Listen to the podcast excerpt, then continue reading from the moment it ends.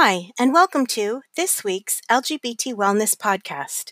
Each week, LGBT HealthLink, a program of Centerlink, brings you a roundup of some of the biggest LGBTQ wellness stories from the past week. Get ready to listen and learn lots.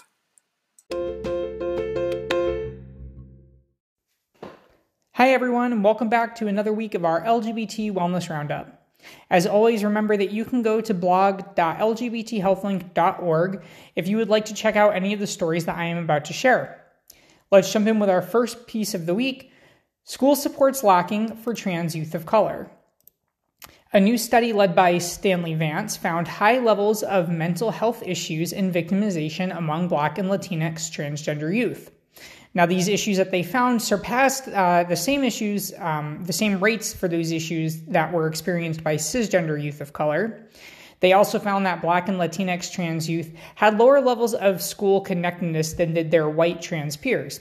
What this means, you know, usually is uh, feeling like they have adults or fellow students who kind of support them at school. They feel engaged um, and a part of that community. So it's really concerning that Black and Latinx trans youth um, felt less connected to school than did their white trans peers because this is often um, a source of resilience and a protective factor for youth that helps to, um, you know, reduce some of the risks that they may uh, face with the discrimination and, and bias and stigma that they may find in school.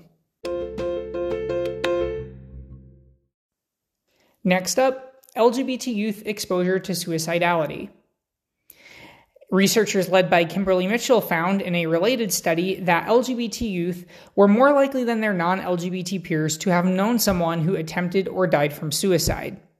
Gender minority youth who were assigned female at birth had the highest rate of this exposure, with about two in three people uh, saying that they had personally known someone who was affected by the issue.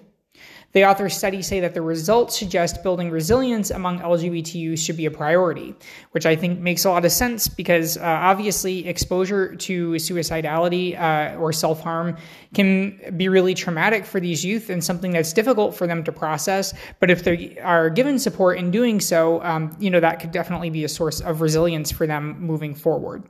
If a youth you know needs support, I would definitely recommend that you check out the Trevor Project. That's a, a great resource in this area. Our next story looks at continuing health services during COVID 19. The Fenway Institute published a brief on how to continue to support the health needs of LGBT folks during the COVID 19 pandemic. They discuss how telehealth, including um, improvements to telehealth made through investments with government pandemic funds, has made care accessible to many individuals, but that it's still critical for in person care to be offered for those who cannot get services virtually. They also noted the need for expanded sexual health counseling, as advising uh, simply social isolation is unrealistic at this point. Uh, things are starting to open back up, and uh, as we are now more than a year into the pandemic, I think that the initial thinking that, oh, maybe we don't need as much um, HIV and STI testing and um, access to PrEP and all of that, maybe we don't need that because people aren't out there, they're not having as many sexual partners. I think that that narrative um, is definitely outdated at this point, so this is really, uh, you know, a useful piece of um, piece of information to have. Next up, marking Trans Day of Visibility. UNAIDS marked Transgender Day of Visibility with a video encouraging adults to support youth in exploring and expressing their gender. They discussed how discrimination against transgender and other gender minorities individuals puts them at risk for things like discrimination and homelessness, and thus health conditions such as HIV. Now, I, it's obviously hard to discuss the video um, without having you see it, so I definitely encourage you to go to our blog and click that link uh, and check out the video, which is really uh, a quite a touching, just short little clip. Um, but definitely, you know, nice to see um, an organization like UNAIDS making the connection between these social determinants of health um, and health issues like HIV. In our next story, a presidential first.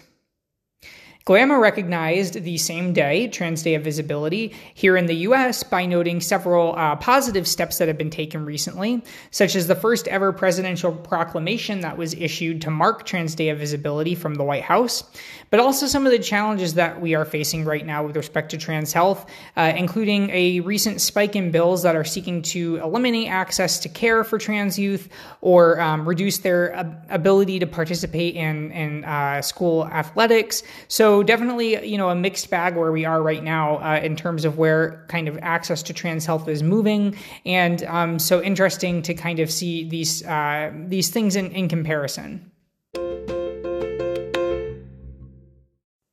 And finally, for this week, Utah Centers Kits Push Prevention.